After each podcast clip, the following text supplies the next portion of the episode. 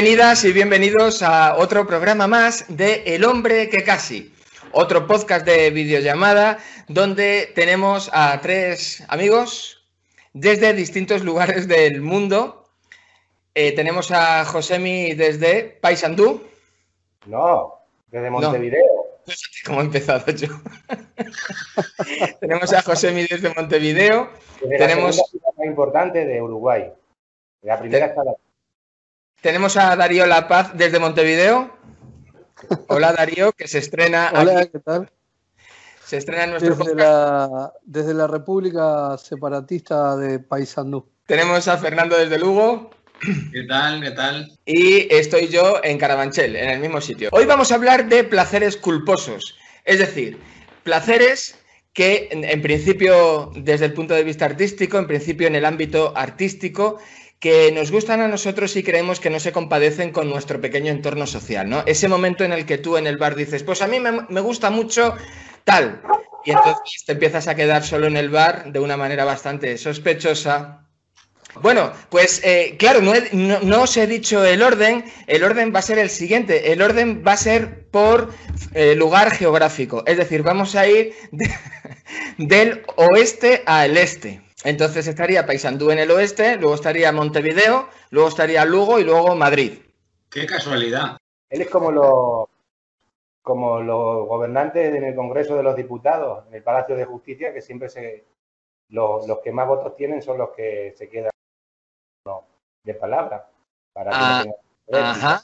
Ajá. Ya sabéis que de los cuatro hay uno que es un poco más rollo, ¿vale? Darío, ¿cuál es tu primer placer culposo? Esto tiene casi un carácter de, de confesión. Me gusta Rafael o Rafael. ¿Sabéis, ¿sabéis por, por, por, qué es la, la, la, PH? No, no, la verdad que no. Vio lo de, eh, de Philips y entonces dijo, dijo, uy, PH, Philips. Y dice, me la voy a poner yo para no ser Rafael. Yo estoy a, a tope con la gente que se llama por un solo nombre. Manolo, Pedro, Rafael. Desde mi infancia, eh, recuerdo que, que, mi tía en, en mi casa tenía un, unos, unos, cassettes y a mí me llamaba la atención ese, ese, eh, esa, esa, esa, voz tan sobreactuada, impecablemente pronunciada, donde precisamente teníamos un fragmento de, de, de, de placeres culposos, de, esas... Eh, esos artistas o de esas playlists que uno activa en, YouTube y después borra el historial. Eh, y bueno, en, determinado momento dijimos, bueno, vamos a, cantar, a hacer versiones de, de, de canciones que, tengan esas, esas características, que por algún motivo eh, nos, nos gustan o nos...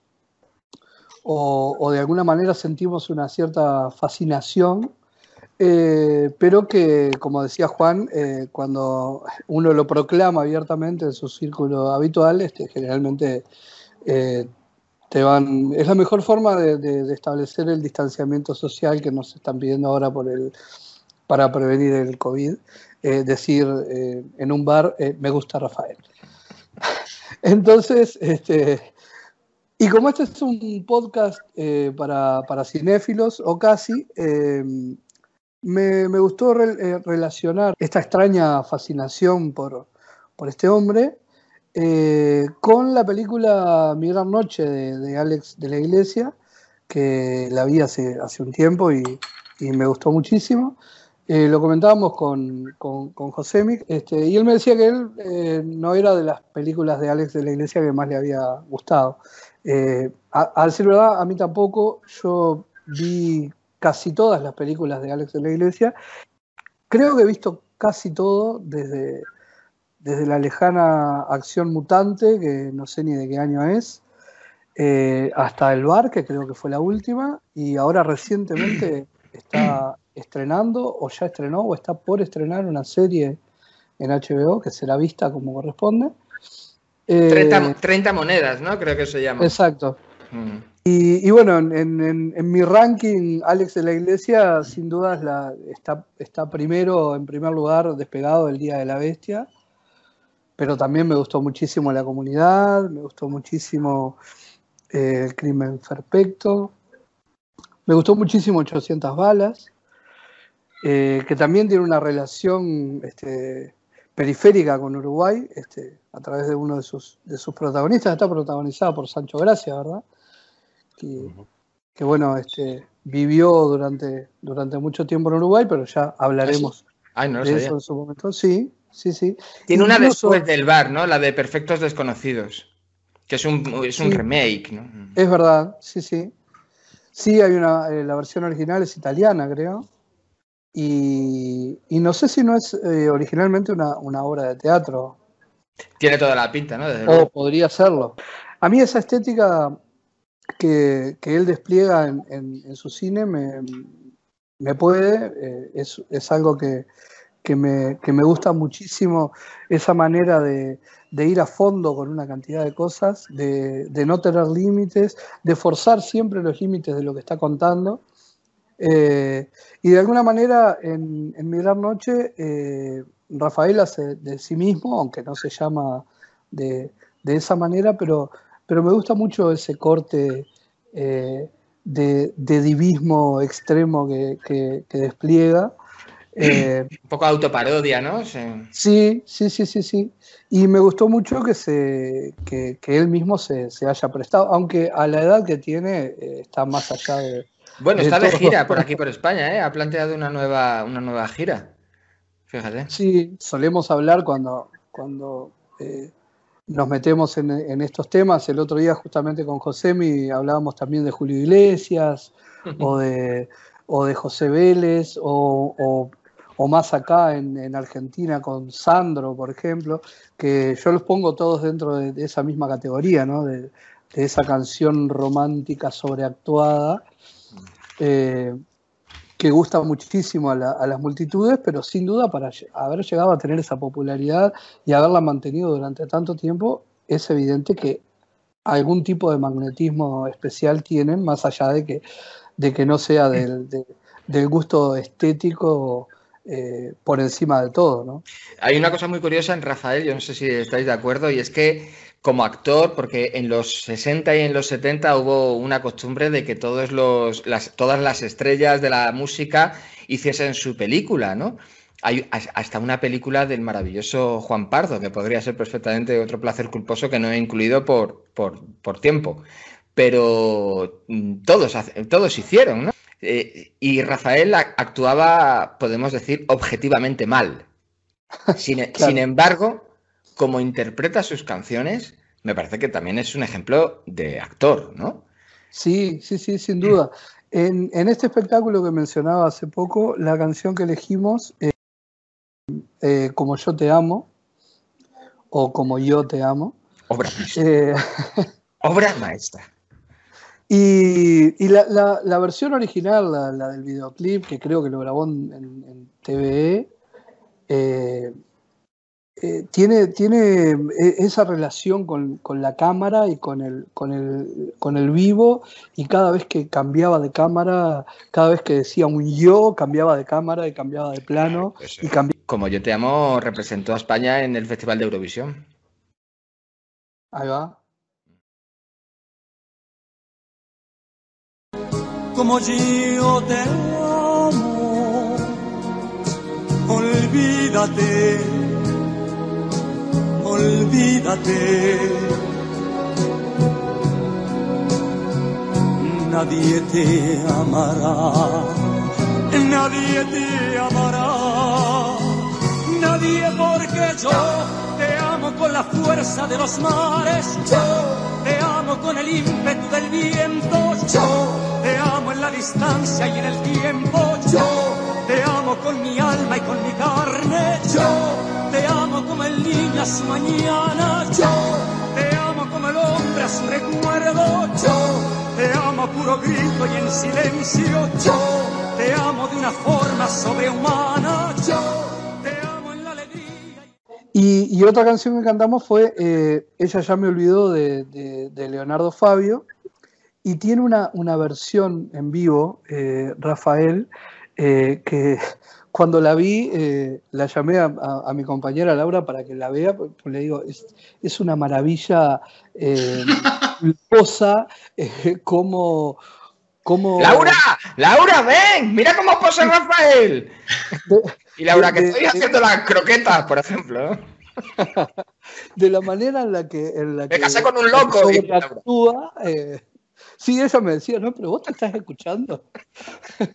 Pasa que Rafael es conocido internacionalmente y, y yo voy a hablar de una película que, que probablemente ninguno de los cuatro conozca y probablemente ninguno de los 4.000 que nos, nos vayan a escuchar. Ninguno conoce, ninguno conoce, y porque yo soy muy culto y muy listo. No, todo lo contrario. No, es, es de los cuatro placeres culposos, es el más culposo con diferencia. O sea que No, Pero aparte, acaba, acaba de decir, ninguno de los cuatro conoce, o Claro. sea que él tampoco la conoce. A ver, que se llama No puedes comprar mi amor o Don't Can Don't Buy My Love. Bravo. Bravo. Aprenda inglés con Josemi Álvarez. Bravo, Josemi. Se hizo en, O, en- o como, dije, como dice mi hija, este, en lugar de British English es Brutish English. totalmente. De- es de- de- del año eight- eh, 87. está bien dicho. Yo sé que nuestro, nuestra gente que nos escucha es muy culta, pero si lo puedes decir en español te lo agradecemos muchísimo. 87, que, Vale. que no habíamos nacido. Que no habíamos, bueno, que, que- que estaba, estábamos ahí casi en la preadolescencia. Lo dirigía un tal Steve, Steve Rush, que no es, no es tampoco un director conocido. Lo más importante que hizo, que fue una porquería, eh, fue una de las nueve películas de la saga American Pie. Que fueron un total de nueve películas. O una de las peores la dirigió este tipo. Está Amanda Peterson, que era una, una- que yo la veía esa película realmente porque estaba enamorado de, esa actriz una rubia guapísima, pero que desgraciadamente tuvo muchos flir- flirteos con la droga y una sobredosis murió en el 2015, hace cinco añitos. No tuvo una carrera muy, muy importante. Y luego el protagonista sí, el protagonista sí es muy conocido, es, a ver si lo pronuncio bien, Patrick Dempsey, Sí, Patrick Dempsey, hombre. Sí, sí. El de Ana- Anatomía, Anatomía de Grey, Exacta- exactamente. que es la, la serie más sobrevalorada de la historia. Sí, hombre, Patrick Dempsey es, es el, digamos, el rey de la, de la comedia de segunda división, ¿no? Bueno, pues porque es un placer culposo. Yo la veía sobre todo con 12, 13, 14 años. Yo creo que es la película que más, más he visto en el siglo XX. Eh, eh, en el 17 viste más otras cosas, a lo mejor. es que es muy mayor, Josemi, es muy mayor.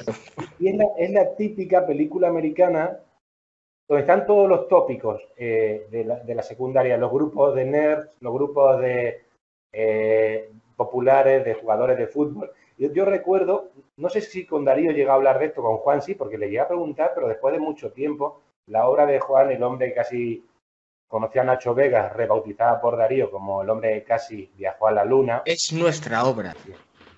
Eh, en un momento habla precisamente del hombre ese que casi viajó a la Luna, el cuarto integrante del Apolo 11, que el hijo iba a ser el más popular de la, high school, del, del instituto en España o del liceo en Uruguay, y de repente su padre no le dejan subir, y, eh, la novia que se iba a echar, que era la jefa de la cheerleader, de las animadoras, de las porristas, se va con el, con el quarterback de- de- de- del equipo fútbol americano. Y Que encima tiene moto. Que encima tiene motora. Pasa que eso yo siempre lo obviaba, pero, pero que porque Darío es así dirigiendo, ritmo, ritmo, ritmo, Ah, corto. ah, ah, ah, ah, ah, vale. Pues la próxima vez que os mande una obra mía, os la metéis por el culo. Eso, es lo que, eso es lo que hicimos para reducirla. Está llena de todos los clichés que te puedas imaginar. Incluido, por supuesto, el típico aplauso americano cuando ya se reconcilian los dos grupos de, de, de nerds y de futbolistas y de ya todos son amigos y se llevan bien, que el más malo de todos empieza a aplaudir. ¿Sabéis no a qué me refiero, no? Empieza lento, empieza lento y luego ya van todos aplaudiendo al unísono. Y eso hace que suba la película a punto y medio en Rotten Tomatoes. Don, don, don my, my, my love. Bueno, Fernando, comp- compensa esto un poco. Claro, es que te iba a decir, es que a lo mejor es mejor que Josemi hiciera sus culposos todos seguidos. Y ya se puede ir. Es más fácil de evitar luego. Ni yo mismo sé si me gusta. A mí ninguno de los cuatro nos gusta. Es que no lo sé. No me gusta. No, sí, me- o sea, sí me gusta, pero me gustaría que no me gustara. Qué gallego, ¿eh? Mira, yo solo voy a empezar por la traducción de una de sus películas y sabréis quién es, porque es evidente que vais a saber quién es. Y me diréis los tres, joder, pues a mí me gusta, me vais a hacer sentir todavía más culposo. No pasa nada. Mira, la traducción al uruguayo que le he buscado, porque en Uruguay tienen un, do... Sí, sí, las películas se doblan al español y al uruguayo. Y al uruguayo. No tenía ni puta idea, pero sí me enteré, sí. Entonces, en uruguayo es al loro. La pistola desnuda, dos y medio. Y medio. Espera, espera, espera, espera, espera, espera, espera, espera. Espera. Eh, espía como puedas. Qué cabrón, pero puedo estar buscándolo. Leslie, no, Leslie Nielsen. Leslie Nielsen. ¡Sí! Pues a mí me gusta. Pues a mí me ¡A gusta. mí me gusta! A mí me hace mucha gracia, pero al mismo tiempo me da muchísima vergüenza hablar esto con gente como vosotros que sois del mundo actoral y me da mucha vergüenza porque realmente si dices, ¿y qué aprendiste de él? No es que haya aprendido nada. ¿Te ha dejado algún pozo? No me ha dejado ningún pozo. Es muy guapo y muy hier- hierático. Es guapo y Bueno, e hierático. es- ti, Pero vosotros habéis visto alguna vez alguna película que las hay, ¿eh? Y, y algunas de culto, incluso sobre todo de, del género de terror, de Leslie Nielsen antes de Aterriza como puedas, porque realmente él se, eh, se da a conocer como actor cómico y como uno de, la- de- de los epítomes, de los grandes eh, paradigmas del cine cómico eh, con Aterriza como puedas. Antes hacía sus películas de género de terror, ahora las ves y te dan mucha gracia. Yo vi primero todas las comedias y después, cuando ya fui más consciente de lo que estaba haciendo, busqué su filmografía y vi alguna que no era comedia. Y de verdad que me parece lamentable. Puedas es eh, ¿Y dónde está el piloto? En uruguayo, creo. Es el piloto. ¿Dónde está el piloto? Esa es la de... ¿qué- Eh, En inglés es Airplane. Y aquí la tradujeron eh, aterriza como puedas porque consideraban que eso iba a hacer mucha gracia a la gente. Entonces, a partir de ahí empezaron a ponerle todos la coletilla de como puedas, una cosa que era un horror. Esa, esa película, concretamente, Airplane, Aterriza como puedas, está dirigida por los Zaz, ¿no? Sí. Los Ah. hermanos Zucker y, y Abraham. Eh, si vosotros veis todas las películas de, de parodia mm, de, de este género, las que tienen gracia son las que dirigen los Zaz. Hoy, como, estamos tan políglotas, las, lo decimos, en, en- en inglés se dicen las mm, spoof movie, las películas de parodia. Un género que prácticamente inventan los propios los Zaz. Yo vengo a hablar de un concepto. Un concepto que va a abarcar el resto de, de mis intervenciones, eh, que es la tristeza. Eh, desde que somos pequeños nos intentan arrebatar la emoción o el sentimiento de tristeza, yo diría en este caso la emoción, igual que el de melancolía. Y entonces intenta arrebatar desde que somos pequeños lo de no estés triste, lo de no estés melancólico, anímate, como si en una sola palabra uno pudiese acabar con esa emoción, ¿no? Una de las pocas ventajas históricamente que han tenido las mujeres con respecto a los hombres es que a las mujeres se les ha dejado llorar y a los hombres no se nos ha dejado llorar. Consideraban que los hombres no debían de llorar y, y en el hecho de que las mujeres llorasen no pasaba nada, ¿no? Es de las creo que es una ventaja que de las pocas que han podido tener las mujeres con respecto a los hombres. Y a mí me parece que hay que reivindicar la tristeza. Me parece que hay que, que hay que mm, ponderarla y hay que incluso buscarla en las obras de teatro. No, yo no soy un, triste ni considero que la tristeza desde un punto de vista patológico, cuando ya te empieza a afectar a tu vida personal, sea positivo. En absoluto, no estoy diciendo eso voy al teatro a reírme porque la vida ya tiene suficientes tristezas. Es una cosa que personalmente me da como mucha rabia, porque el hecho de tener o generar tristeza o em- eh, nos, nos genera a su vez una empatía con lo que está pasando. El hecho de provocar melancolía o de provocar tristeza nos hace ser más sensibles, nos abre ciertos baúles emocionales donde teníamos toda la mierda y por, por fin podemos airear la casa eh, provocar tristeza o melancolía nos hace airear la casa. Y además es una especie como de vacuna para estar prevenidos en el caso de que de repente te dé la vida un golpe y dices, bueno, no, no pasa nada, ¿no? Yo, yo estas emociones ya las conozco. Y además somos más sensibles a los problemas del mundo.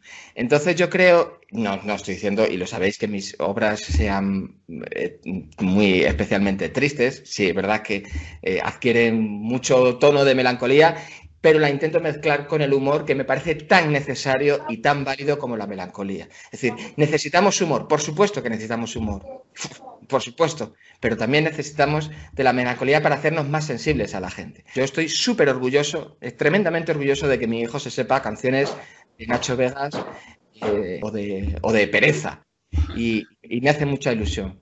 Y dentro de esto, y ya lo enlazo, lo enlazo con Diego Basallo ¿Quién es Diego Basallo? Es la famosa pregunta que me dice la gente cuando yo digo quiénes son mis músicos favoritos. Bueno, Diego Basallo es, para la respuesta rápida para contentar al personal, es el que no cantaba de Duncan Du. El cantaba de Duncan Du Miquel Erenchun, pues el otro. En un principio había un tercero, batería Juan Ramón Viles. Diego Basallo luego se empezó a hacer una carrera, su primer disco lo saca en el año 90 sacó dos discos que eran bastante música baile, incluso eh, con cabaret pop. Y, empieza a hacer unas canciones hermosamente melancólicas que a mí me han atrapado no desde el punto de vista de la música, sino de la literatura. Dejadme recomendar, mm, por recomendar uno, en 2005, Los Abismos Cotidianos, uno de los mejores discos que yo he escuchado en mi puñetera vida y con unas canciones tan melancólicas como hermosas. Entonces, defiendo la melancolía y defiendo a Diego Basallo. Y me voy a dar una vuelta, me despejo y vengo. Los golpes duelen.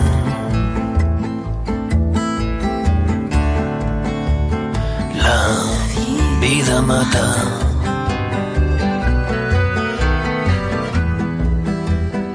El tiempo cura.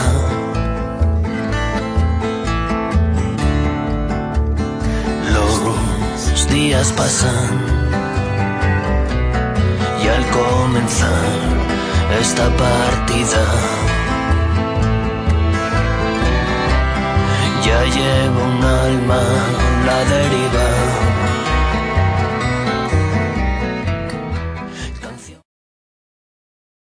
vamos a cambiar las latitudes de los países. Primero va a ser, menos en España, primero va a ser Josemi, luego va a ser Darío, luego va a ser Fer y luego voy a ser yo. Josemi, te toca. ¿Quién va ahora? Tú. Ah. Estás muy guapo, ¿eh? Espérate, ¿te puedes levantar un poquito que se te vea la corbata? Sí, sí, sí. Muy bien. Josemi, te toca. Yo soy un ex feo. Aquí donde me veis, yo hace 20, 25 años llevaba un tupé, jopo, sí, sí. jopo y patillas largas, pero sobre todo las patillas me las puedo poner todavía, pero el jopo ya no. Vamos, vamos a dejar tres segundos para que la gente se lo imagine. Tengo una foto. No, espérate, tres segundos para que la gente se lo imagine. Solo eran tres segundos, Josemi, solo eran tres. Dale. Ya. Bueno, voy a hablar de un estilo musical que a mí, yo llego a Madrid con 17 años, el último año de lo que era antes del COU, el último año de la secundaria, del liceo, esto hablar en tres idiomas, eh, y me encantaba el rockabilly, la música rockabilly. Y justo en mi clase de COU, doy con un compañero que era rockabilly por excelencia. Iba a lugares en Madrid, no sé si tú, Juan, has conocido alguno, el King Creole, el Persepolis, donde nos poníamos nuestras botas de chúpame la punta, nuestros pantalones de, cuero o de vaquero remangados, camisa de cuadros, tupé y patillas. Si no, no podías entrar. Y a día de hoy hay dos músicos, eh, sobre todo uno en esa línea, otro mm, que se puede identificar, pero no tanto, que los sigo escuchando y me gustan, pero me da vergüenza, me da, me da culpa, pero sobre todo porque es una actitud chulesca. Yo tengo muchos defectos, pero creo que chulo. No lo soy, por lo menos sin pretenderlo. A lo mejor inconscientemente sí, pero, pero a día de hoy, de hace muchos años para atrás, digo, ¿por qué me gustaban a mí esos tipos que eran chulos en su vida real, que, que hagan lo que quieran en su vida real, ¿no? Pero esa, esa chulería estaba, en sus, estaba plasmada en sus letras. Y hablo, voy a hablar de dos, de dos ejemplos. Eh, hablo de, de Ramoncín y de Loquillo, que a mí me encantaban y los sigo escuchando. Los tengo en la lista de Spotify que no, que no he borrado todavía. ¿Sabes? Eh, Pero hay que elegir entre los dos. no, no, O, no. o vas a hablar de los dos. No, hablar- no, so- sobre todo Loquillo. Yo Loquillo, Porque en España lo, Loquillo puede ser culposo, pero Ramoncín es muy culposo. Te Porque iba a decir yo, te iba, bueno, desde la más absoluta de las ignorancias, que Loquillo ha tenido, tiene y va a tener un público, ¿eh? sí, claro. Ahora Ramoncín es imposible. Porque Ramoncín, Darío, para. ¿no- ¿Conoces a Ramoncín? No, no, no. Ramoncín fue una, una estrella, se llamaba aquí el rey del pollo frito en los años 80. Y, y- y tenía una estética, bueno, no, corrígeme José si me equivoco, pero tenía una estética que intentaba un poco, no imitar, pero sí seguir la estela de Bowie, ¿no? De David Bowie, ¿no? Sí, claro. Se pintaba la cara, tenía unas estéticas así como muy kids. eh, y, y- y era muy adorado, eh, tenía muchos seguidores. Pero luego se metió en debates televisivos, políticos, entonces empezó a ganar muchos enemigos. En ¿Puede ser eso, Josemi? Totalmente, sí, sí. Yo, la, la- la frase que mejor define a Ramoncín la dijo el, el señor don Joaquín Martínez Sabina, Sí, que dijo, si es más tonto, no nace. sí. Está pasando un poco ahora, y a lo mejor me meto aquí en un vericueto muy complicado de defender luego, está pasando un poco con Miguel Bosé. sí, totalmente. Miguel Bosé ha tenido legiones de fans. Miguel Bosé ha sido uno de los de las máximas estrellas de España. Su padre era Luis Miguel Dominguín, el- uno de los toreros más afamados que ha habido en España, y su madre era Lucía Bosé, protagonista de una obra maestra absoluta, va- valga decir lo que... Muerte de un ciclista. Muerte de un ciclista. Eh, siendo yo eh, periodista, llegué a ir a entrevistarle, yo tenía 23 años, 24, me temblaba todo, como una adolescente, como una cholula tremenda, y, y- y me ese día me compré una grabadora nueva y no la usé, lo nervioso que estaba, pero le hice una entrevista y luego lo, la saqué y tal. Pero a día de hoy digo, sí, tenía canciones muy lindas que sobre todo las escribía Sabino Méndez, en la Ujú. primera época y en la segunda época el poeta aragonés eh, Gabriel Sopeña, pero luego las que escribía Loquillo o la que escribía eh, la, la banda de los trogloditas, ¿no? que son los, más conocidos, eh, como Sergio Fefé o, Vilade, o Viladecchia, sí. Eh, no sé si os acordáis de la canción de Hombres, Mm, ¿cómo, cómo decía? Yo qué sé. Unos vinieron, unos vinieron muy tarde, otros llegaron muy pronto, pero solo nosotros llegamos justo en el momento y, te, y gracias a nosotros te vamos, mm, te vamos a hacer mejor la vida. Era una chulería tremenda. Pero eso, a esas chulerías eh, que estaban impregnadas en sus letras, es lo que a mí hoy me da culpa. Porque sí, luego hay canciones como tal vez Cadillac Solitario, que es la más representativa de, de Loquillo. Curiosamente, es la canción más famosa de Loquillo y es la única canción que habla de un perdedor. Esta es la historia de un Cadillac solitario. Siempre quise ir a LA, dejar un día esta ciudad, cruzar el mar en tu compañía. Pero ya hace tiempo que me has dejado y probablemente me habrás olvidado. No sé qué aventuras correré sin ti.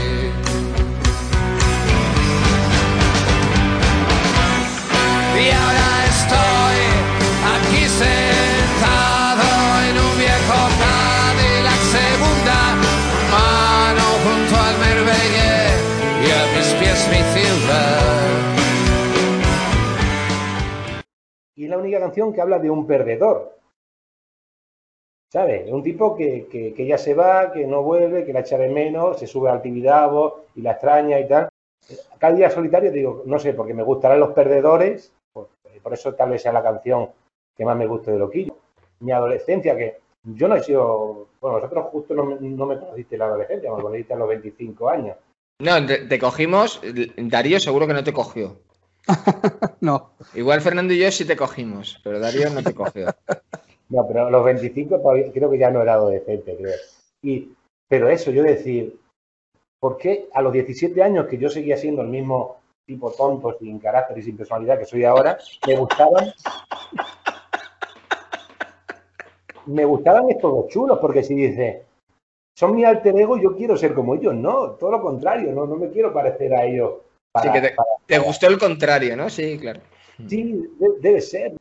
Voy a hablar de, de una, de una película uruguaya, eh, uruguaya argentino-española, eh, porque me, me gustó eso que, que cuando me puse a pensar en este tema de los, de los placeres culposos, me vino esta, esta película y cuando me puse a, a ahondar un poco más en, en- en el reparto y en, y en la ficha técnica y, y en los pormenores, eh, me di cuenta de estas conexiones eh, que, que de alguna manera tenemos quienes estamos este, haciendo este, este podcast, eh, cómo unimos Uruguay con, con- con España, también con, con Argentina, porque tenemos un- una relación de cercanía muy grande con Yo, Argentina. yo no sé Fernando, pero yo ya quiero que en el próximo mundial yo voy con España, luego con Portugal y luego con Uruguay, ¿eh? Yo ya sí, lo tengo, claro. Yo lo tengo clarísimo, Fernando. Y bueno, y buscando, buscando esas conexiones, este, eh, hay una película que, que a mí cuando la vi por primera vez me gustó mucho, eh, pero que cuando lo comenté con, con- con algunos círculos este, conocidos también, pero ¿cómo te gustó esa película? Eh, se llama Miss Tacuarembó. Es una película eh, Me la apunto. Repite el nombre, Sí. por favor. Miss Tacuarembó. Tacuarembó es una provincia, departamento de Tacuarembó es una, es una, una ciudad eh, pequeña, o sea, Uruguay es pequeño, por lo tanto esta ciudad es aún más pequeña. ¿Cuántos Eh, habitantes tiene Uruguay? Uruguay tiene 3.500.000.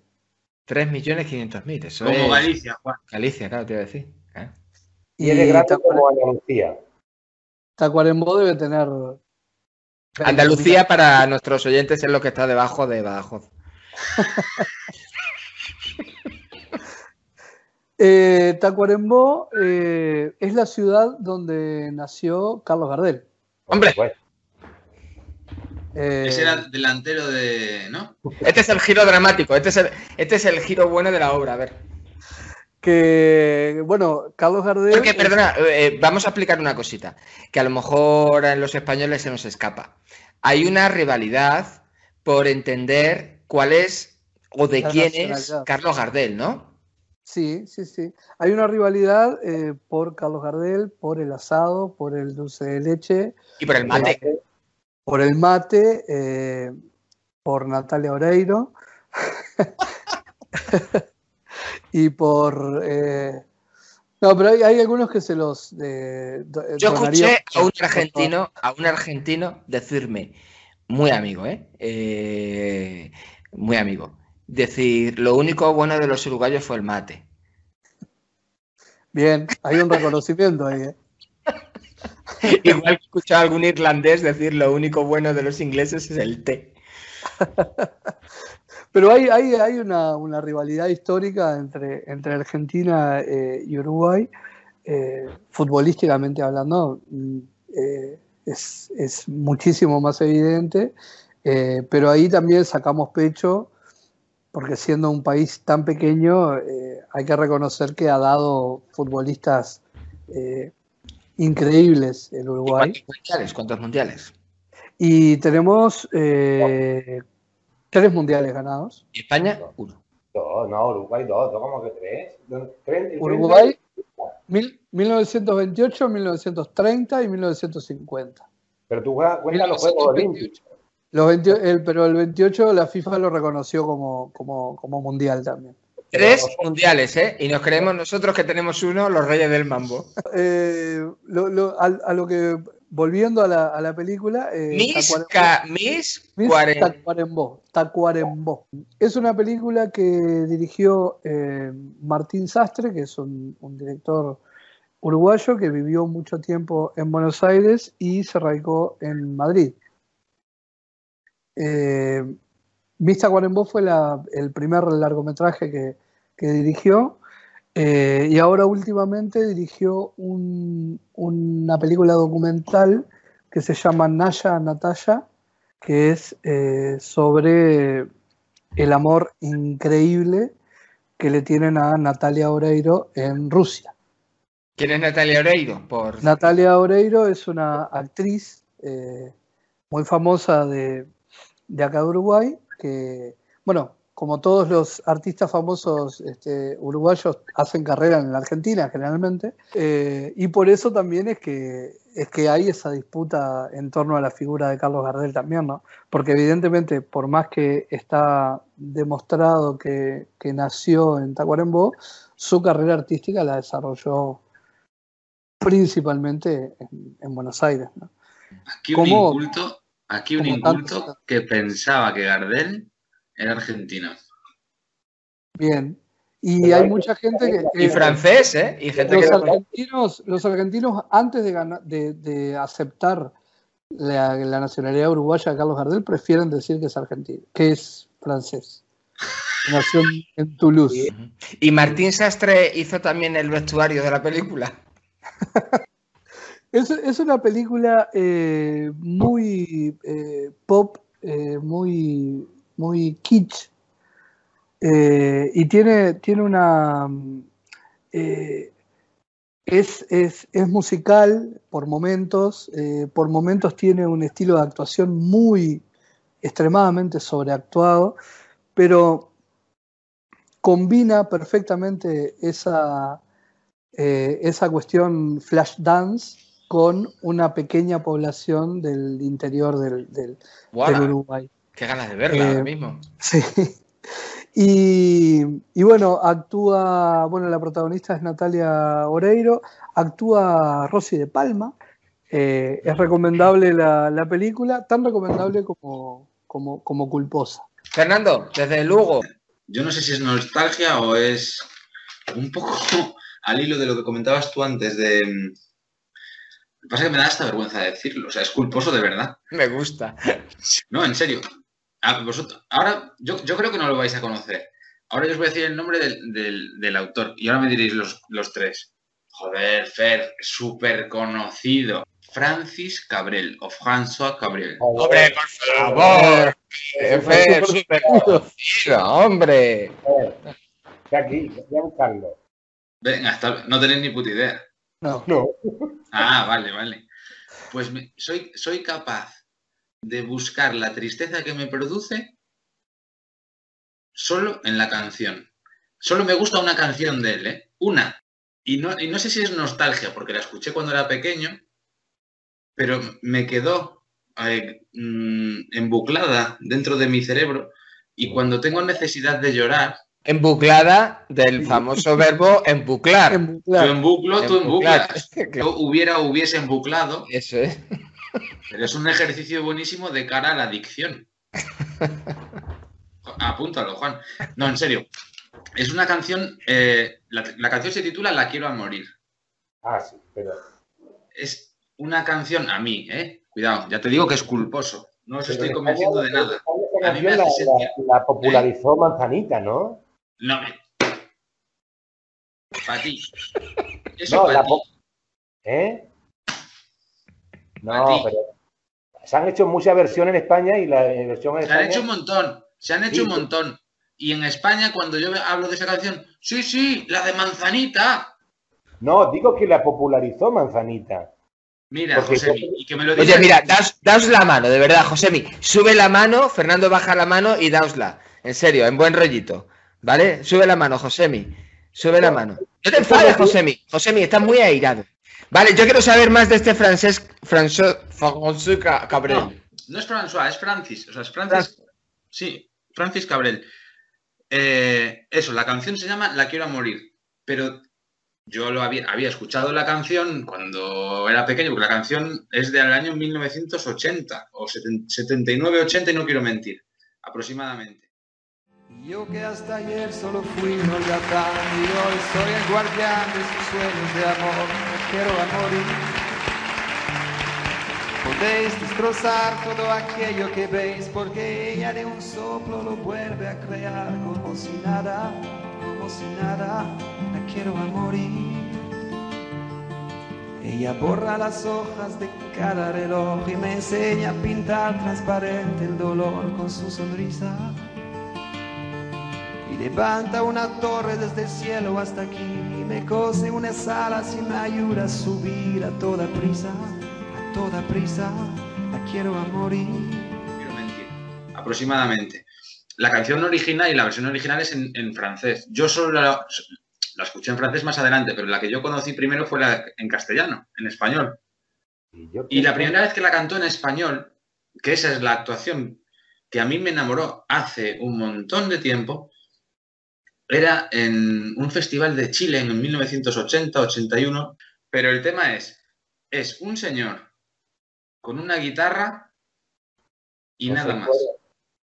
Y seis cuerdas. Cuando tengo esa necesidad que decía Juan de conectarme con, con ese vacío que sientes en un momento dado, con ese sentimiento de pena, y a mí personalmente me da vergüenza reconocerlo, pero bueno, es un hecho de mí mismo. Es que he buscado un mogollón de información, muchísima información en muchísimos puntos, y es que tiene un misterio alrededor de esta puñetera canción que cada vez me embauca más. Estoy convencido de que la conocéis, los, tres. Soy solo el guardián de tus sueños de amor, la quiero a morir. ¿Esa? Sí, pero con acento francés y bien cantado. Yo solo a Y a mí no me disgusta la canción de Manzanita, pero me da un mogollón de, de rabia que le quiten la autoría original. ¿No creéis que el nombre de Manzanita hay que darle una vuelta? Sí, yo, a mí me gusta más Naranjito. Voy a montar un grupo, se llama Los Melocotoncitos. Como la mascota de México 86 del Mundial, ¿no? Bueno, y, el de España fue Naranjito. El de España, claro. Yo estoy deseando que mi hijo se haga amigo de Coquemaya, que le encanta, y entonces monten el grupo Albaricoque. Me toca. voy a ser muy rápido. Y voy a hacer un pequeño concurso, os voy a hacer un pequeño concurso de películas tristes, ¿vale? Entonces ponéis pulgares arriba si sí, pulgares arriba si no, pulgares en medio si, si sois indiferentes o no la habéis visto. Tengo una pequeña, tengo una pequeña lista de películas que son tristes, pero que son, me parece que necesarias. Me parece una absoluta obra maestra que se llama Cafarnaum. ¿Y qué tenemos que poner los pulgares para arriba cuando qué? Cuando nos gusta mucho, eh, como, como suele ser canónico, Josemi. Es maravillosa, la mejor actuación de la historia. Eh, de una directora absolutamente maravillosa y que hay que reivindicar, eh, que se llama Nadine Lavaki. Quizás su película más famosa sea Caramel, luego tienes Ahora dónde vamos y, esta Cafarnaum podría ser eh, otra por la que pudiese ser tan reconocida, lo que pasa que no sé si lo ha sido tanto en cuanto a premios y tal, pero es una historia triste pero triste de narices, pero es tan hermoso como lo cuenta, qué manera de dirigir eh, los actores a los niños.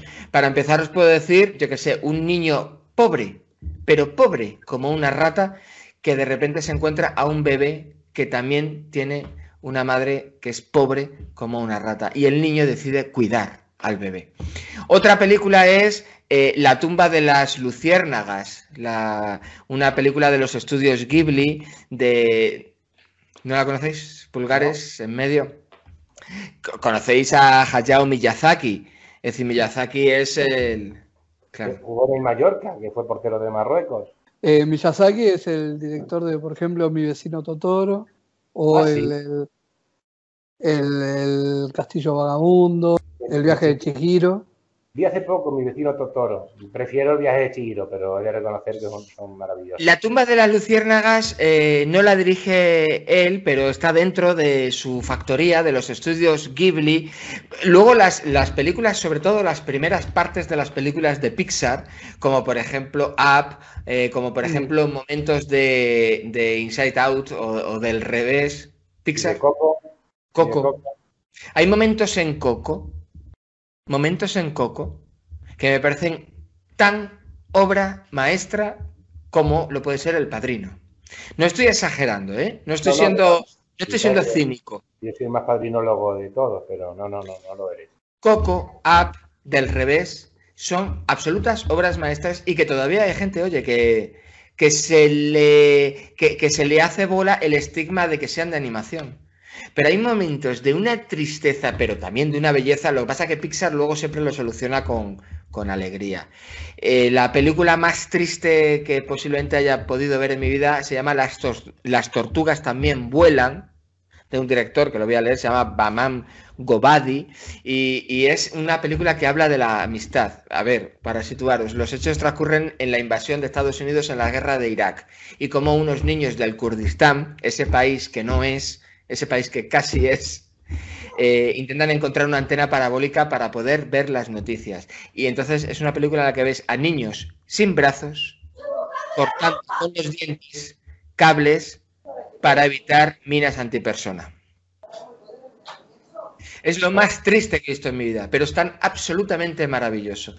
Voy a acabar con mi película triste favorita de la historia y que tanto ha influido en mí, una de las películas que más veces he visto en, en mi vida, que es Ladrón de bicicletas, una puñetera obra maestra que eh, ha influido en mí de una manera decisiva. Mi compañía se llama El ladrón de patinetes por esta película, como homenaje a esta película, donde la belleza, eh, donde la tristeza y donde la empatía social se dan de una manera que no te puede dejar indiferente. Pero además, además de eso, te demuestra que Vittorio De Sica es uno de los grandes directores de la historia del cine y, ojo, porque es una película que se puede reivindicar muchísimas cosas, pero ojo con el montaje que tiene, el montaje, cómo está editado, ese, esa escena final, por ejemplo, en la que Lamberto Maggiorani, un tío que no era actor, no era actor, eh, junto con su hijo Enzo Staiola, se llama, cómo decide y está culposo por intentar robar la bicicleta al igual que a él se la han robado. Ese montaje está para poner en las academias de cine.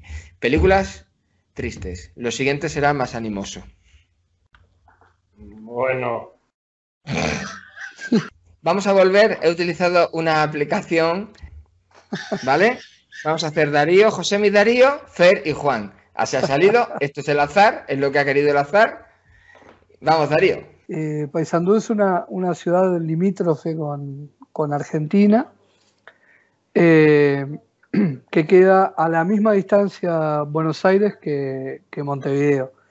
Eh, nosotros consumíamos muchísima televisión argentina, mucho más que televisión uruguaya. Por lo tanto, en el litoral uruguayo, nuestra sensibilidad este, y nuestro inconsciente colectivo está muy teñido de, la ficción y de toda la televisión que se producía en, en Argentina.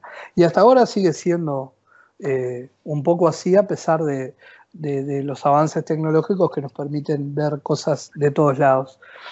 Entonces, eh, recuerdo mirar muchísima, muchísimos programas humorísticos, por ejemplo, de Jorge Porcel y, y de Olmedo. Porcel y Olmedo eran dos eh, humoristas argentinos que tenían mucha popularidad, tuvieron muchísima popularidad en su momento, eh, y hacían un, un, tipo de humor eh, que ahora calificaría como políticamente muy incorrecto. Eh, ahora me daría mucha vergüenza proclamar a los cuatro vientos que yo miraba este tipo de cosas. Este, y un humor bastante eh, misógino, eh, un poco estuvimos hablando de eso en, en, con, con, algunos de, de, de, de, los placeres culposos de ustedes. Pero en la parte, hicieron mucho cine también. Y, y leo algunos títulos de algunas de sus películas, por ejemplo, Te rompo el rating, eh, lo, Las fiedecillas se divierten, Los colimbas se divierten, Rambito y Rambón, Los Reyes del Sablazo. Eh, de alguna manera eh, construyeron nuestra, nuestra sensibilidad y bueno, y así quedamos, ¿no? Y siendo adolescente me acuerdo que, que un amigo me dijo, eh, Mira, te, te recomiendo una película que quiero que la veamos juntos, que es con eh, Al Pacino y el gordo Porcel. Y yo dije, no, ¿cómo Al Pacino y el gordo Porcel eh, jamás iban a, a- a coincidir en, en este universo? Y efectivamente me mostró la película Carlitos Way. Ah, Eh, Carlitos Güey, sí. Eh, entonces, de, de- de alguna manera, eh, toda, esta, toda esta cuestión geográfica y de cercanía con, con- con- Argentina, de alguna manera fue moldeando eh, esos primeros contactos que uno tiene de niño o de, o de adolescente con, con- con la ficción o con la, o con la producción, eh, ya sea cinematográfica o de televisión. Eh, también veíamos muchísimas películas argentinas, algunas que las volvería a ver y otras que preferiría olvidarlas, como eh, la mayoría de estos títulos que acabo de compartir con ustedes. De Brian de, Brian De Palma, hombre. Corazones de Hierro, eh, doble, doble Cuerpo, me parece que se llamaba uno. Los Intocables de Elliot Ness, siempre es la, como la más conocida de Brian De Palma. Un innovador, ¿eh? un verdadero revolucionario del cine. Uno, por ejemplo, de posiblemente el primero en hacer la doble pantalla. Josemi, te toca. Y me refiero a los iracundos de Paysandú y al espectáculo que hicimos hace cuatro años. Pero los iracundos, ¿qué? Los Iracundos es una, una, una banda de, de Paysandú, una, una proyección internacional importantísima. En, en Latinoamérica se hacía mucho rock en inglés. Y, esta banda en particular eh, fue a grabar a, a- unos estudios en Buenos Aires, donde un productor y dijo, vamos a hacer rock en español. Se hicieron muy, muy, muy famosos a tal punto de, que año a año, en la fecha de muerte de, su líder, que se llama Eduardo Franco, se llamaba Eduardo Franco, eh, viene gente de, de- de todas partes, más que nada de Latinoamérica, eh, en procesión hacia Paysandú, eh, a homenajear o a recordar, eh, aún muchísimos años después de su fallecimiento, que fue en 1989. Nuestra música propia eh, desciende de alguna manera de los barcos, ¿no? Mm. Hay una...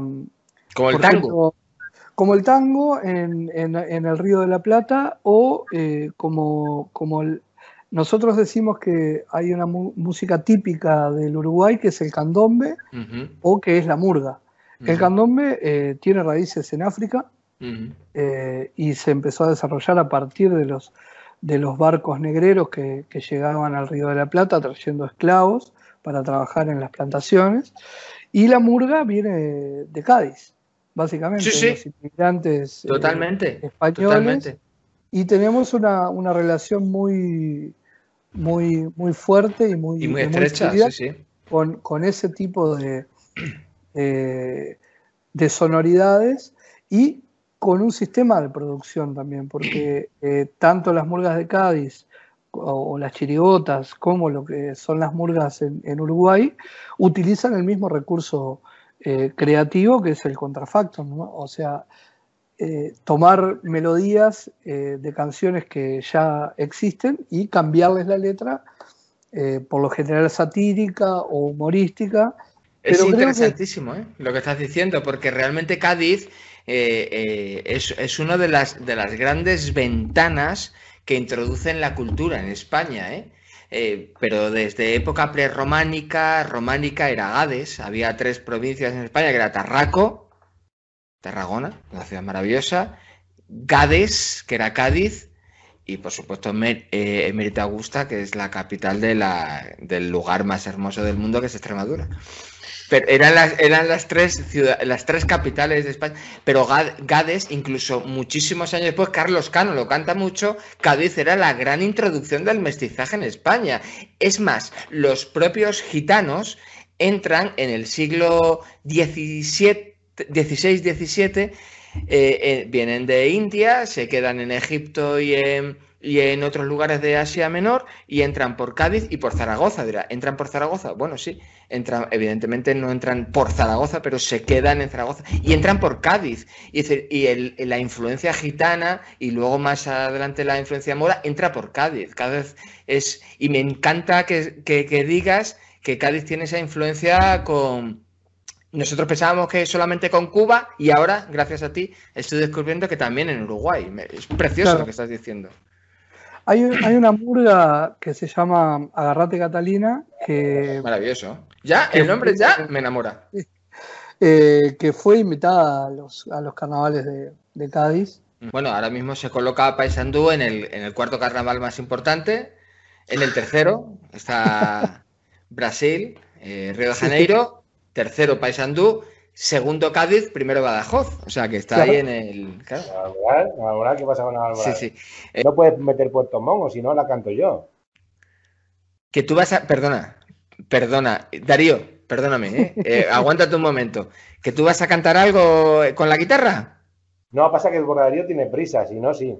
No, pero igual Darío tiene dos minutos para que tú hagas el ridículo. Venga, dale. Lo puedes cortar. Eh, espera, a ver, a ver. Sí, luego lo corto, no te preocupes. Tienes la guitarra ahí detrás. Sentado frente al mar, mil besos yo le di. Después le dije adiós, todo termina aquí. Y ella me dijo así. Abrázame y verás que el mundo es de los dos. Salgamos a correr, busquemos el ayer que nos hizo feliz. Muchas gracias por la, por la invitación Darío. y Cuídate. nos vemos en breve. Gracias. Bueno, Fernando, te toca, anda. Va. Mario Moreno Reyes. A ver. Y me muero. Y ya sé, ya me da esta vergüenza. Cantinflas, Y, ¿no? yo estoy contigo. pues sal a la calle y pregunta. No, no, no, no, para mí, para mí es un poco culposo. Para mí es un poco culposo. Es a, muy mí no me, culposo. a mí no me hace gracia. Convénceme. Es muy, cu- es muy culposo. Pero yo es cierto que mm, a lo mejor esto sí tiene algo que ver con un tema familiar, de que cuando eres pequeño en tu casa hace mucha gracia, hace- pero una vez pasada esa época, ya sales de casa, eres adolescente, eres post-adolescente, eres un emigrado de tu casa y de repente tienes esa sensación de ¿qué hago hoy? Viernes por la noche, hoy no he salido y que me voy a poner una peli de cantinflas. Pero más de una y más de dos y más de tres veces al mes. El padrecito, el padrecito mismamente, ¿no? No, pero es que a mí pues que me gusta. De verdad. O sea, me siento culpable o culposo porque obviamente actualmente, más allá del reconocimiento que tiene, que es posible que haya sido un poco precursor en algún aspecto, en alguna ese punto de... Pero, por ejemplo, no tenía nada actoralmente y académicamente hablando, nada donde agarrarse. Era un tipo bastante, bastante, bastante, bastante problemático a la hora de los rodajes, porque no, no consentía que nadie hiciera una gracia sin ser él. No, claro, tú todo eso no lo ves cuando Claro, eres eran las películas de Cantinflas. Y la película se hacía por pero Cantinflas. literal, Pero, literal. pero, pero Chaplin también era un poco así. Lo que pasa es que Chaplin las pagaba él, yo no sé Cantinflas, No. pero Chaplin las pagaba él y en la mayoría, bueno, la las dirigía él, él era el dueño de la película. Claro, todas las películas giran en torno a él, pero porque él lo exigía. Es una atracción personaje del personaje. Y me sigue haciendo gracia a día de hoy. O sea, después de decirte todo esto, ahora mismo me está apeteciendo. Pues no tengo sueño, pues voy a ver una peli de Cantinflas. Eh, mi tercer placer culposo, más que culposo, es como que está un poco ignorado, que es la radio. Todos podemos eh, compadecernos con la idea de que la música, el cine y el teatro, digo todos nosotros, nos han influido de una manera absolutamente determinante. Bueno, pues para mí se incluye la radio. Hoy en día me parece que el mejor eh, invento del siglo XXI es el podcast. Yo, bueno, ¿qué voy a decir? Estamos aquí en esto. Para mí el podcast se ha abierto un mundo de cultura, de diversión, de abrirme la cabeza de una manera increíble, ¿no? Pero eh, eh, eh, la radio, su antecesor, también lo es. Sigo escuchando la radio, Lo que pasa que la sigo escuchando con podcast.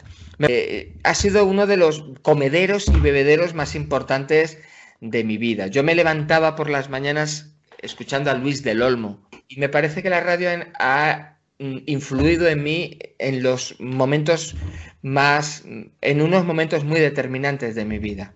Digamos que ha influido en mí mucho más de lo que ahora podría imaginar la gente. Goma Espuma, por ejemplo, ha sido una de mis grandes influencias.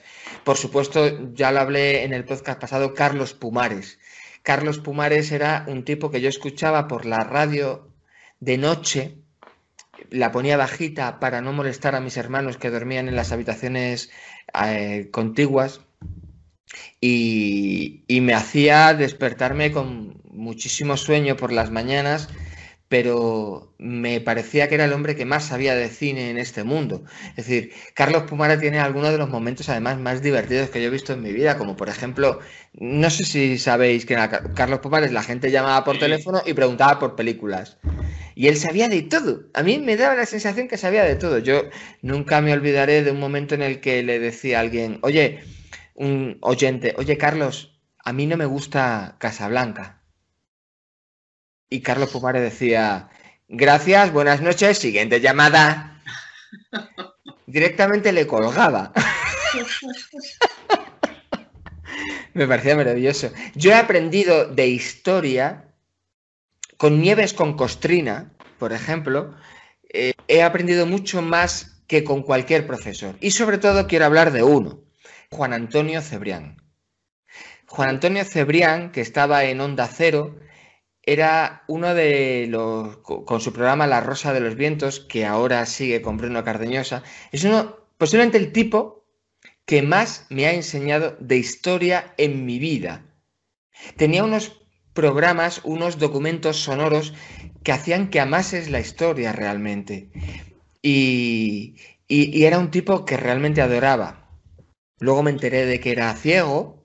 Bueno, doy clases a personas ciegas y entonces me parece mucho más importante con lo que o contra lo que tienen que luchar, ¿no? Lo admiro mucho más. Y hubo, yo grabé unos programas para la Comunidad de Madrid, para la Consejería de Sanidad de la Comunidad de Madrid, con dos personas, una de ellas la conocéis, que es Gala, con Gala Blanco, con Gala Blanco y con un locutor de radio muy famoso que se llama eh, Javier Ruiz Taboada.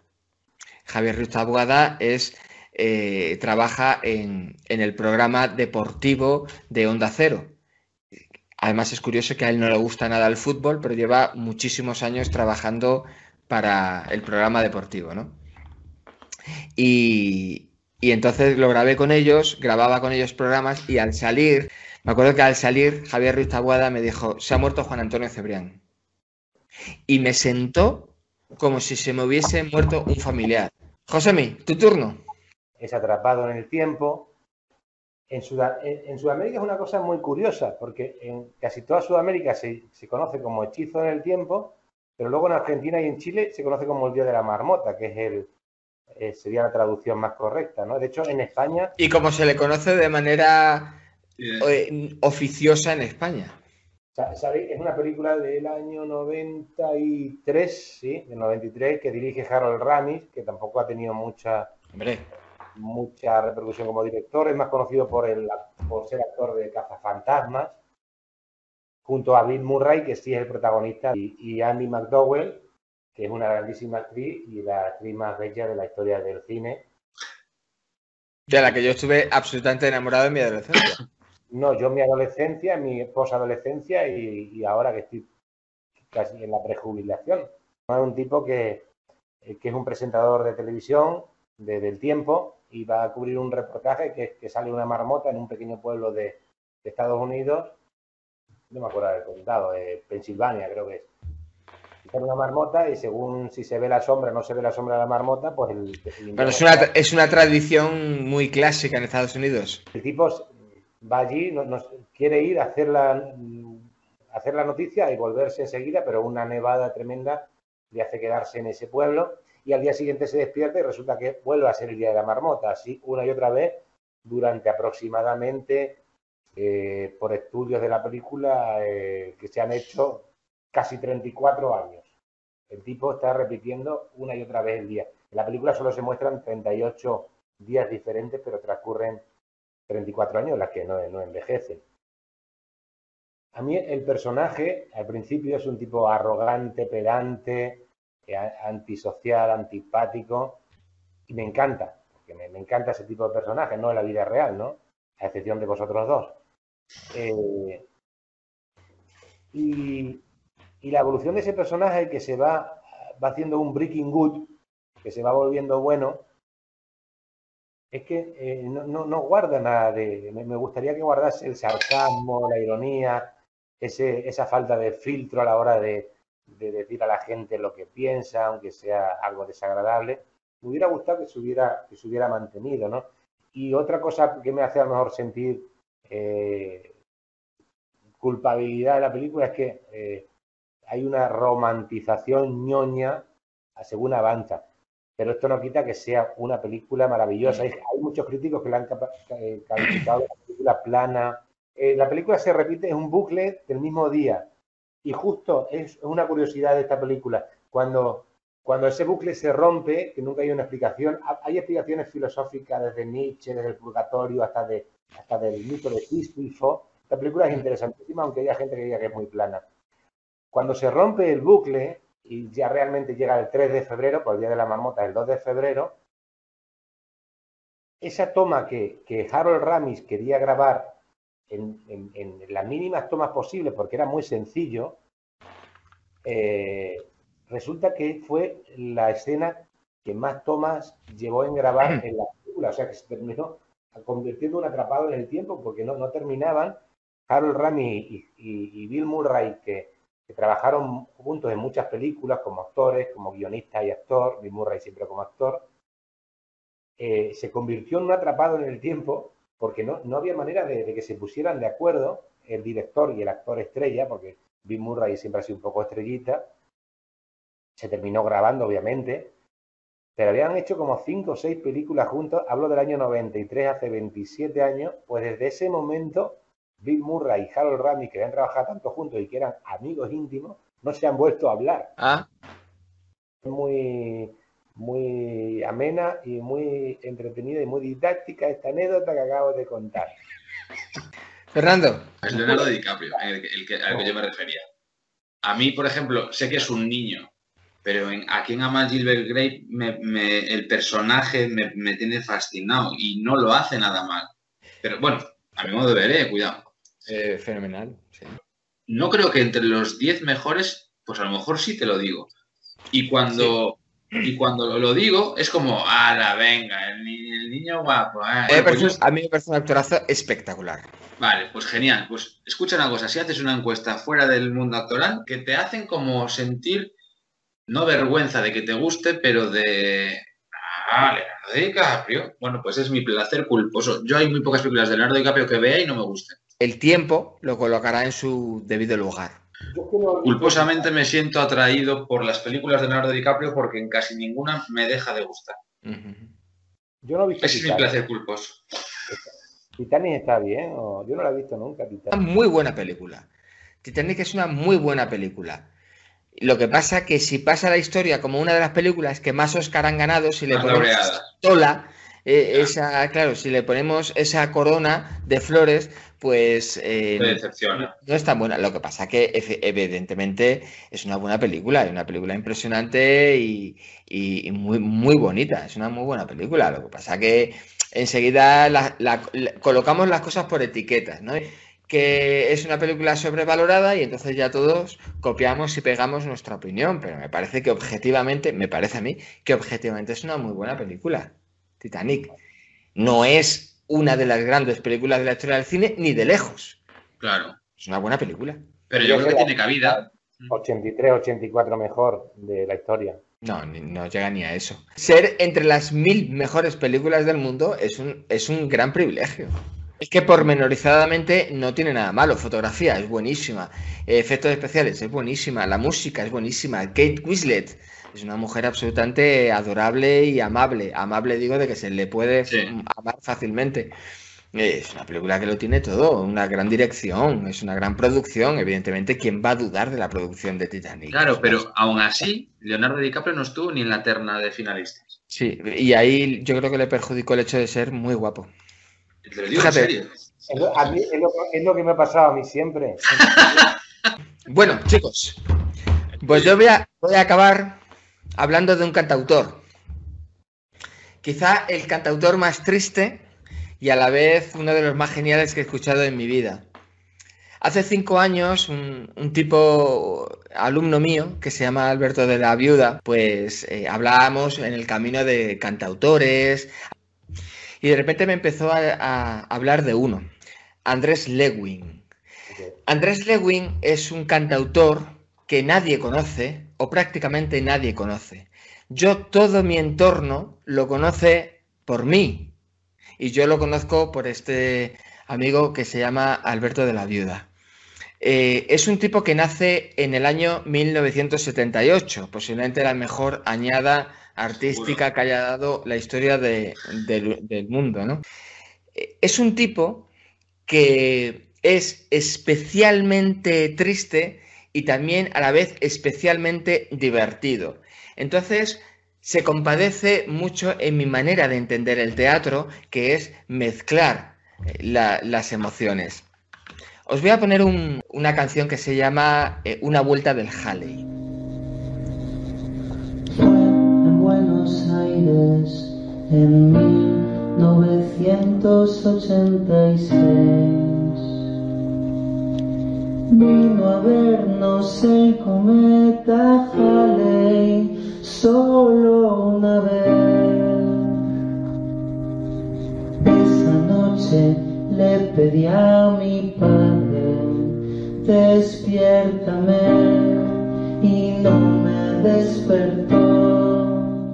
En la canción Una vuelta del Halley habla de que él nació en 1978, con lo cual en 1986 tenía 8 años y su único deseo era ver pasar al cometa Halley. Y le pidió a su padre que le despertase para ver el cometa Halley.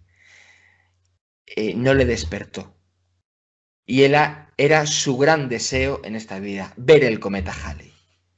Entonces, su esperanza era que en 2061 alguien de la que esté enamorado, él era abiertamente homosexual y casi toda su discografía y sus canciones hablan de la homosexualidad, eh, le despierte, le diga, mira, vamos a ver el cometa Halley y entonces, entonces ya ha merecido la pena la vida. Quién es mi mensaje, pero esta vez,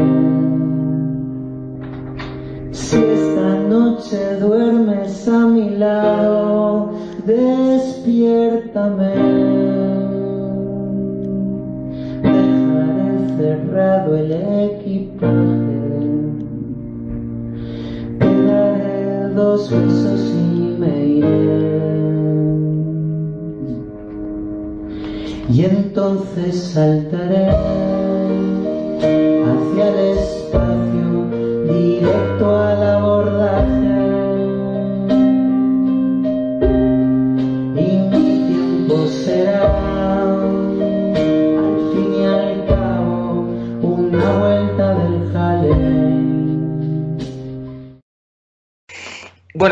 es eh, un tipo que esta canción del Cometa Halley me llevó a mí a escribir un- una obra corta de teatro y, y a la vez a una obra larga que se llama La próxima Luna Roja y que espero presentar o estrenar en un corto medio plazo. Él era un tipo que componía canciones que luego se producían con un bajo presupuesto. Sacó varios discos, pero había muy poco presupuesto. Él no, no había dinero para producir bien sus canciones. De repente consigue una buena producción con un tipo que se llama Pablo Cebrián, que produce grandes hits a Bisbal, por ejemplo, y de repente le produce un disco muy bien hecho, un disco que suena perfecto, un disco donde eleva sus canciones a la categoría que realmente se merece. Este disco se llama La tristeza de la Vía Láctea, eh, con algunas canciones que había compuesto anteriormente y con canciones nuevas.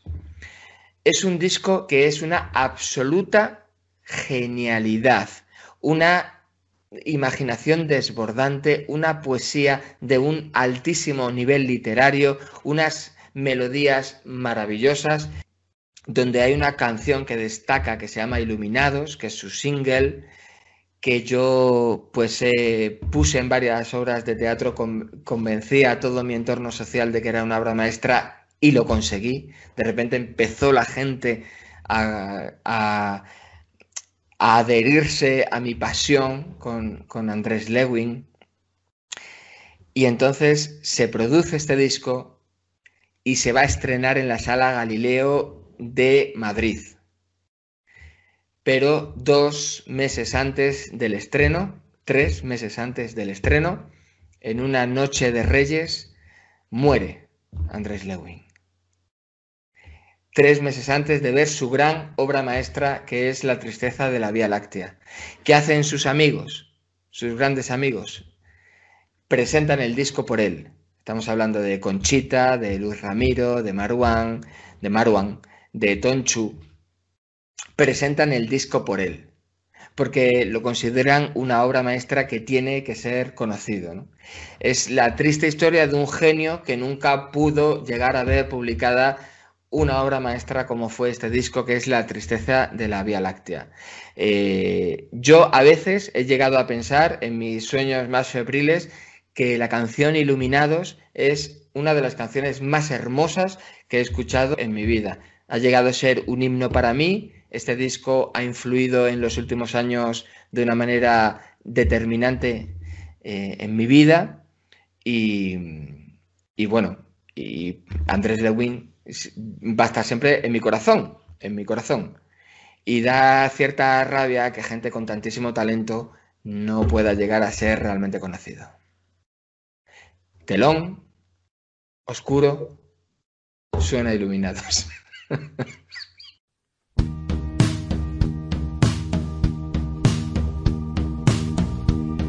Hoy vinieron los fantasmas, se llevaron el sofá y tu hueco en mi colchón.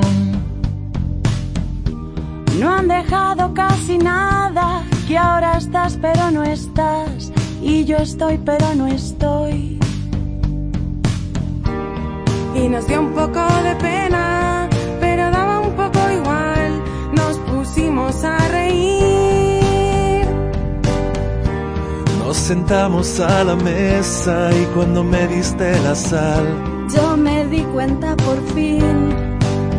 Van a quedarme muchas cosas que decirte, pero esta despedida es imperfecta. Las despedidas nunca son perfectas y siempre son tristes. Hace dos años, por estas mismas fechas, te conocí, me conociste y no me advertiste. Dentro de dos años nos pondremos tristes. Cuando vuelvan los fantasmas que se queden a cenar y te vienes tú también que el derrumbe de mi casa va a ser pronto, ya verás. ¿Qué espectáculo va a haber? Te tengo aquí mismo delante de mí y no sé dónde estarás. Van a quedarme muchas cosas que decirte, pero esta despedida es imperfecta las despedidas nunca son perfectas y siempre son tristes. Hace dos años, por estas mismas fechas, te conocí, me conociste y no me advertiste. Dentro de dos años nos pondremos tristes.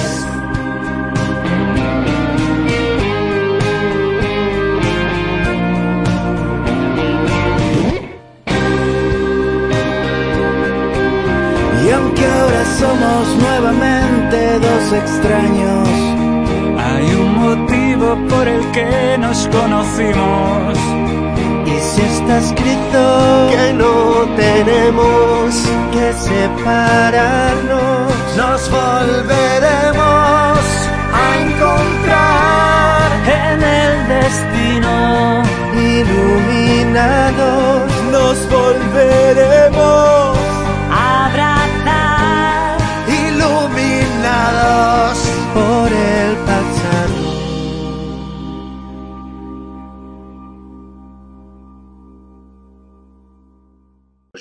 conocía este, tú. No, sí. Sí, sí, sí, sí, sí, sí, sí. Es un- Ha hecho 29 canciones en total, dice. Pero no, no es Inmanuel, es Inmanuel, que era un novio suyo. Inmanuel. Aquí pone sin manual. No, es broma. Eh, Juan, Ah. Oye, Estoy convencido de que la conocéis, los, los tres. Soy solo el guardián de tus sueños de amor, la quiero a morir. ¿Esa? Sí, pero con acento francés y bien cantado. Yo casa ayer solo fui a. O Don Can Don by My Love. Bravo.